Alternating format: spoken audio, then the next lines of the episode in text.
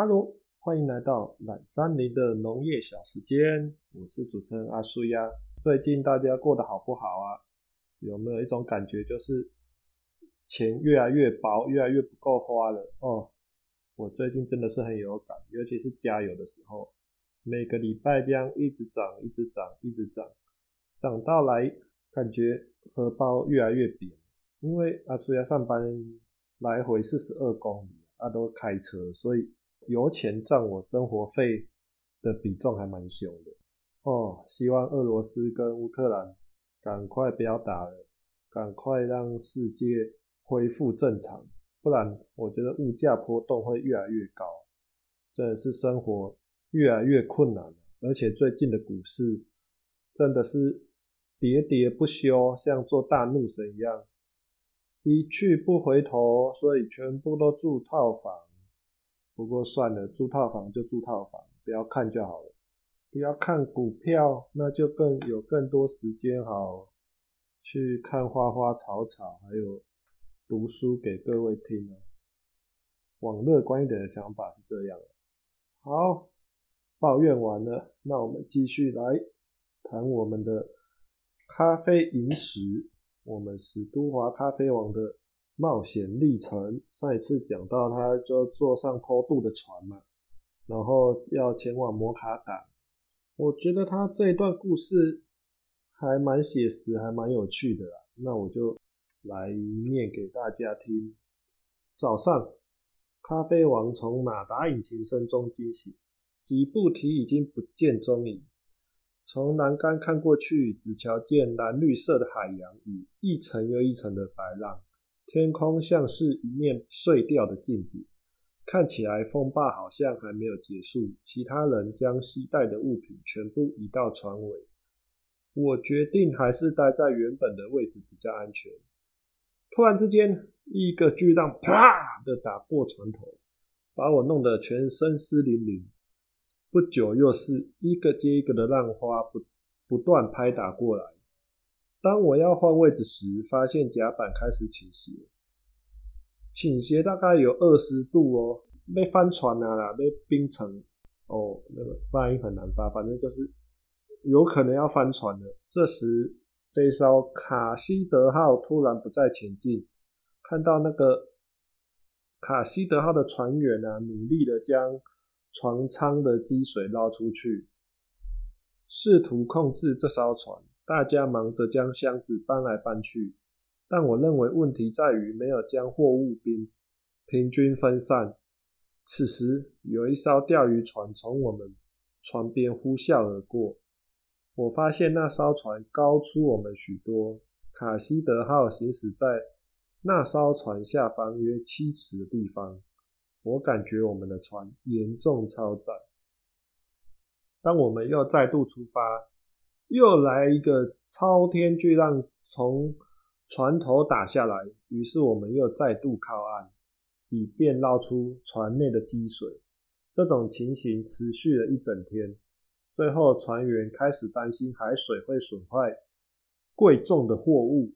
那他们指的贵重的货物是什么呢？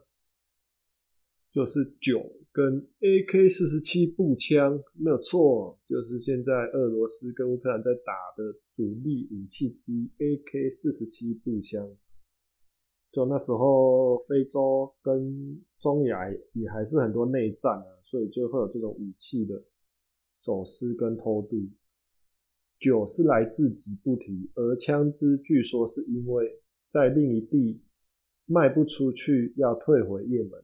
这些武器和酒都很重，此船身下沉，使船身下沉无法航行。船员最后决定将船停靠小岛，等强风过后再出发。在这里，我总是提到船员，而没有提到船长，这是为什么呢？因为。我到现在根本没看过船长啊！哦，船长不知道跑去哪了。所幸船上的三名少年和两名老阿伯都很顺利的将轮船停靠在小岛岸边。船上的乘客纷纷将自己的衣服拿出来晾干。风还是很强，强到可以把衣服吹得与地面成九十度直角。啊，这样不是有骤风胎？应该有十十级阵风以上吧？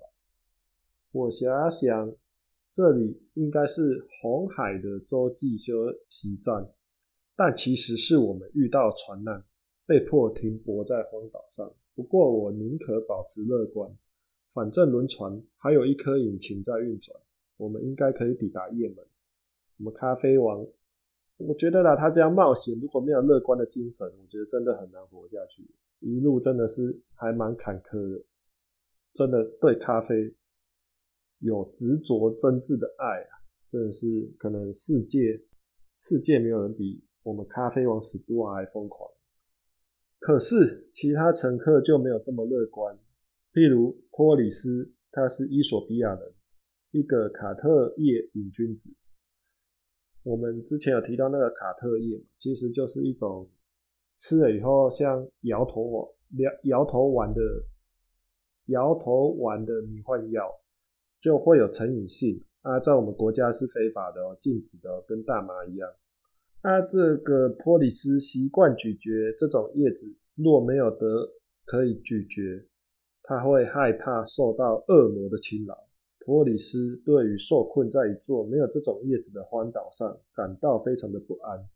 你就要把它想成像我们台湾那波槟榔感快的，吃槟榔一样，吃习惯突然没有好可以吃，就干得怪怪啊，龟心哭怪怪。事情大不妙哦，破里斯发牢骚，我们必须马上离开。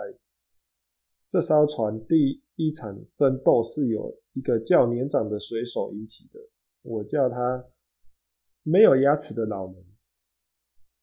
他和一位想偷他卡特叶的乘客开打，其他人赶紧将他们拉开。这时候，没牙齿的老人只是用拖鞋威胁年轻男子，但这已经不是好的预兆。当我看到这个拉贝在一个石磨里磨着一种绿色煮烂的食物时，我就开始对他另眼相看。之后我才知道，原来那就是宝贵的卡特叶。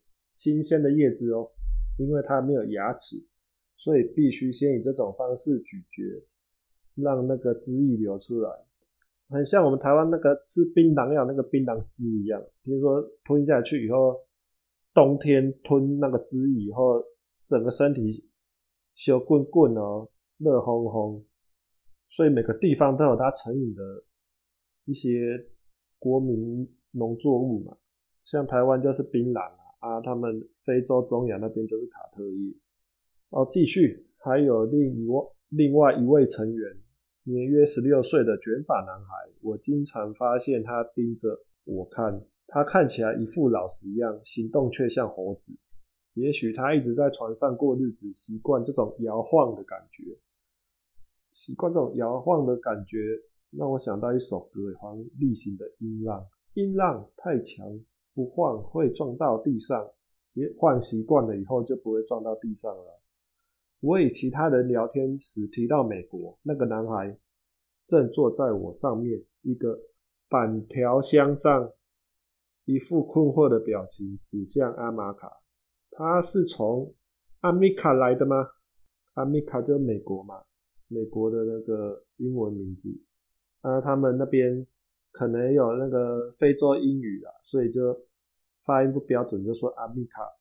他问其他人：“那是在阿马卡附近吗？”其他人听了哄堂大笑。波里斯笑得最大声，他笑着说：“他连美国都不知道是什么东西啊！”就城乡差距还蛮大的，在贫困的地方就没有教育，所以生活的视野就比较小，连美国都没有听过。然后那个男孩看大家在笑，可是他很纳闷，想知道啊，就问说：“那美国是一个小岛吗？”这时候我们咖啡王就指朝那个西北方指过去，在那边。他回答：“在厄利特亚特里亚吗？厄利特里亚应该是非洲的一个地名。”其他人又开始哄堂大笑，哈哈哈哈，就一直笑他，然后说：“不，不是，不是，不是，他是在很遥远的地方。”如果你去那里，会先到厄立特里亚，接着是伊索比亚，然后经过非洲跟土耳其，然后再要横越整个欧洲，接着到了英国以后，再过了我们大西洋才会到那个阿米卡，就我们的美国 USA。咖啡王这样解释道，其他人也帮我向他翻译。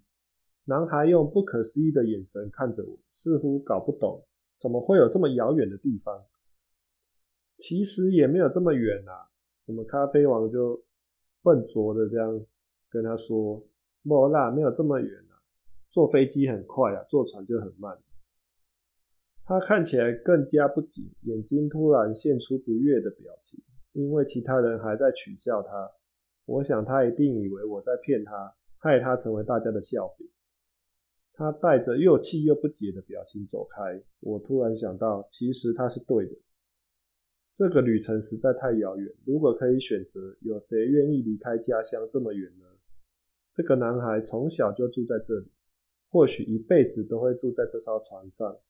这艘船，阿玛卡，这里的沙滩、大洋、海风，还有等待。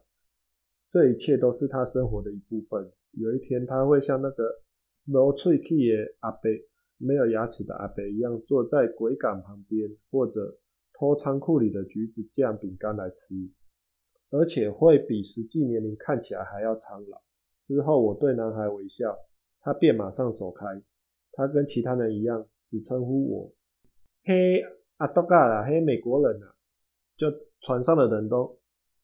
不知道史多和米格公那个美国人呢，就那个阿豆仔啊，一整个下午，我只好一个人坐着吹海风。我们前往也门的阿马卡港口，这里至今仍是世界最孤立的地区。但咖啡经由被俘虏的非洲人带进也门之后，至少在西方人眼里，阿马卡就变成相当传奇的地方。我们讲的阿玛卡就是摩卡哦，大家要记得，在第一世纪的希腊，有一位作家曾形容阿玛卡是一个连经过都觉得很不健康的地方，又说那里是一个吃鱼的族群，会将遇到海难的人俘虏为奴隶。当时的希腊人还相信阿拉伯人会吃大蜥蜴，从大蜥蜴的体内取出肥油加以运用。他们甚至相信有许多恐怖病菌的飞龙帮他们守护整个阿拉伯海域，就民间传奇故事的。像我小时候，我记得我小时候也都看那个中国民间故事啊，也很多这种传说的什么飞龙啊、大海怪之类的。接着有许多传说，阿拉伯人为了保护生产墨药的田地。而散播谣言，墨药的那个墨破音字哦，就是没有的没啊，它发音成墨墨药，因为当时这块地对阿拉伯帝国的交易实在太重要了。阿曼的水手当时早已经开始运送来自印度的靛青染料、钻石与蓝宝石，他们会从木扎阿玛卡。带来当地运用特殊技巧制作的武器到非洲交易，以取得当地原住民的善意，然后再从非洲带回麝香、原住民的面具、龟甲，还有犀牛角。当然，还有来自其他地方的奴隶。部分奴隶把咖啡带进阿拉伯，不知道数量有多少。大约在一千八百年的时候，这种。贩卖奴隶的交易达到高峰。当时阿曼王国的黑人办事处将葡萄牙人赶出去，并在桑给巴尔设立总部。那时的奴隶人口几乎占斯瓦西利东非沿岸总人口的一半。我们在船上的晚餐有米饭。我从汉尼斯群岛方向看过去，发现一闪一闪的火花闪耀。我问其他人是否战斗机在轰炸，他们说不是，不用担心。除了波里斯，全体人员都沉默下来。波里斯可能因为没有卡特叶可以嚼，所以变得很暴躁、烦躁，不断的对我说一切都会顺利，又说风浪减弱了，还说我们很快就可以再出发了。小岛的山丘上出现小型风暴，看起来像是从天而降的银色小丝段。那是阿西强。他说：“那阿西强就是我们伊索比亚语里面的小风暴的意思了，应该就是台风啊，代表有不祥的事情即将发生。”那我们回头再讲一下那个墨药啊，墨药是从凤仙花的裂缝中渗出的浓稠液体，索马利亚人将树皮劈开，一粒汁液流出，黄白色油。状的汁液干了以后会变成红色，就是墨药。墨药是珍贵的物质，曾与黄金还有香同为商王朝圣时献给婴儿耶稣的礼物。在古代药典中可以找到墨药，和香膏混合后可以滋润肌肤与强化指甲，涂抹在局部能消炎跟愈合伤口，这是一种外用药了。没有是抹的可以保养啊，有是抹的可以治疗伤口的意思。好，呃，他们就在小岛过了一天以后啊，隔天风势招就比较比较小了，所以他们一行人又继续上路。到了黄昏，他们已经看到陆地了。再过几个钟头，他们终于到了阿马卡阿马卡港口湾，就是我们的摩卡港外。可是隔天早上。当我们准备要开进去港口的时候，也门海关却不让他们入境。原因是船上的乘客多为伊索比亚人，他们没有正式的身份文件。也门海关命令我们在离开码头约十五码外的区域停泊，不可以入境，也不可以离开。就他们觉得他们是偷渡的意思啊。那这样，我他们在码头跟其他被遗弃的船只一起在船上漂浮了三天三夜，就大家在船上等了三天三夜都没办法入港，所以大家情绪都很不稳定。这时候就会有人打架啊，冲突就发生了。以前建立起来的友情也慢慢破裂了。那位索马利男孩也变得闷闷不乐，郁郁寡欢，郁郁寡欢。我问他有什么心事。他只是看着天上的星星，喃喃的说：“好美，应该也是快崩溃的那种感觉。”他说：“对了，白天时阿玛卡回教寺院上的尖塔忽隐忽现，置于漩涡状风沙风沙暴之间。到了夜间，我躺在床上，一边看着星空，一边跟着船只旋转。晚上较为寒冷，我又没有棉被，只能靠着唱歌来保暖。”没有牙齿的阿北也喜欢听我唱歌。当我唱歌时，他都会赏我一小包小饼干。他最喜欢的曲子是《神佑孩子》。我开始回忆许多往事。一首圣诞曲子在风中响起，某段性幻想一再出现在我脑海中，有时真实到几乎可以触摸到对方的法师。我们漂泊在海上的最后一个晚上。我发现临近一艘废船似乎有动静，那艘船的船身有一半沉入海里，因此我们以为船里不会有人。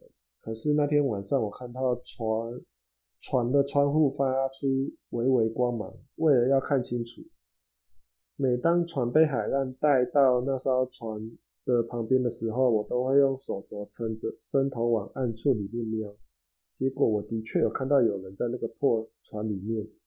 在看那个 Michael Jackson 的录影带，可是还是不敢确定，因为船只在海上不停晃动，还是眼镜因为海风不停的吹袭结一层盐巴。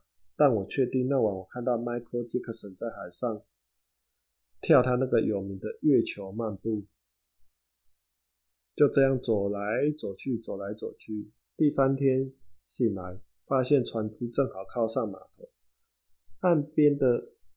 岸边的索马利女人都戴上面纱，除了我，船上所有人都被带上一部小货车，我则被带到一个小木屋。小木屋外面围绕着许多站岗士兵，每个人都戴着格子花纹的阿拉伯头巾。小木屋里面摆着一张桌子，前面坐着一个军官。军官跟他跟我们史都华说：“护照呢？”我把护照给那个军官，他很生气的翻开。你从哪里来？哦，我从伊索比亚来。啊，可是护照上是写吉布提啊，到底从到底是哪里？哦，对对对，我是从吉布提，没错了，我忘记。哼，你忘了是吉布提？难道你也忘了有战争吗？哼，什么什么战争？你说也门跟厄立特里亚之间的战争吗？我当然没有忘啊，当然没有忘。那奇怪，你跟美国人这里在战争，你跑过来这里干嘛？好，看样子战况不是很乐观。也门人被厄立特里亚人从汉尼斯岛逼退，死了大约五十人，情况非常不乐观。根据这位军官的看法，整件事是因为厄立特里亚的海床的石油探采权签给一位一家美国石油公司，而海床位于汉尼斯岛与厄立特里亚之间。厄立特里亚为了取得更多利益而攻打也门。现在那位军官。面前竟然会有一个戴着奇怪草帽的美国人，在他眼里，他觉得一定是中央情报局派来的间谍。你到阿马卡，他一边点头一边对着我笑。你有看到我的签证吗？我那个咖啡王问他。哦，签证有啊，我当然有看到啊。军官轻视的说，然后指着墙边的桌子上的东西。那些是我随身携带的物品，被他摆在桌上。那是你的相机吗？是的。啊，你有拍照吗？咖啡王假装很生气。当然没有啊，我知道这里是军事基地。啊，那你为什么来阿玛卡？哦，我是为了咖啡。咖啡在阿马卡？是啊，你应该知道阿夏地利吧？清真寺。军官翻开护照，然后说：“你不是穆斯林啊。”我们咖啡王说：“只有穆斯林可以进入清真寺吗？我只是想看一看看一下而已。”哦，是吗？你原先说你是为咖啡而来，现在又说你是旅客。他对我说的话不信任。然后你又跟一群厄立特里亚的违法者来到也门，身上还带着相机。就他们把咖啡王当成间谍了。然后所以军官说：“我要以间谍罪的名义把他。”把你关起来，我想反正也没差，只要有一张床跟自来水就好了。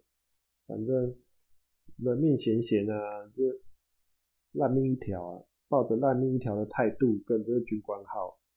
那我们咖啡王观察也门政府的行政教育也蛮有趣的，他会送一份报告，上面有会有许多问题要问，之后又送走报告，接着又送来更多问题与答案，来来去去。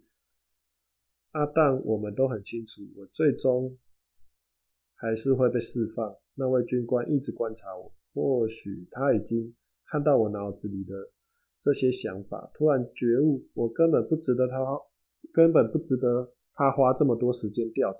他比的手势，这手势好像是也门的特殊文化。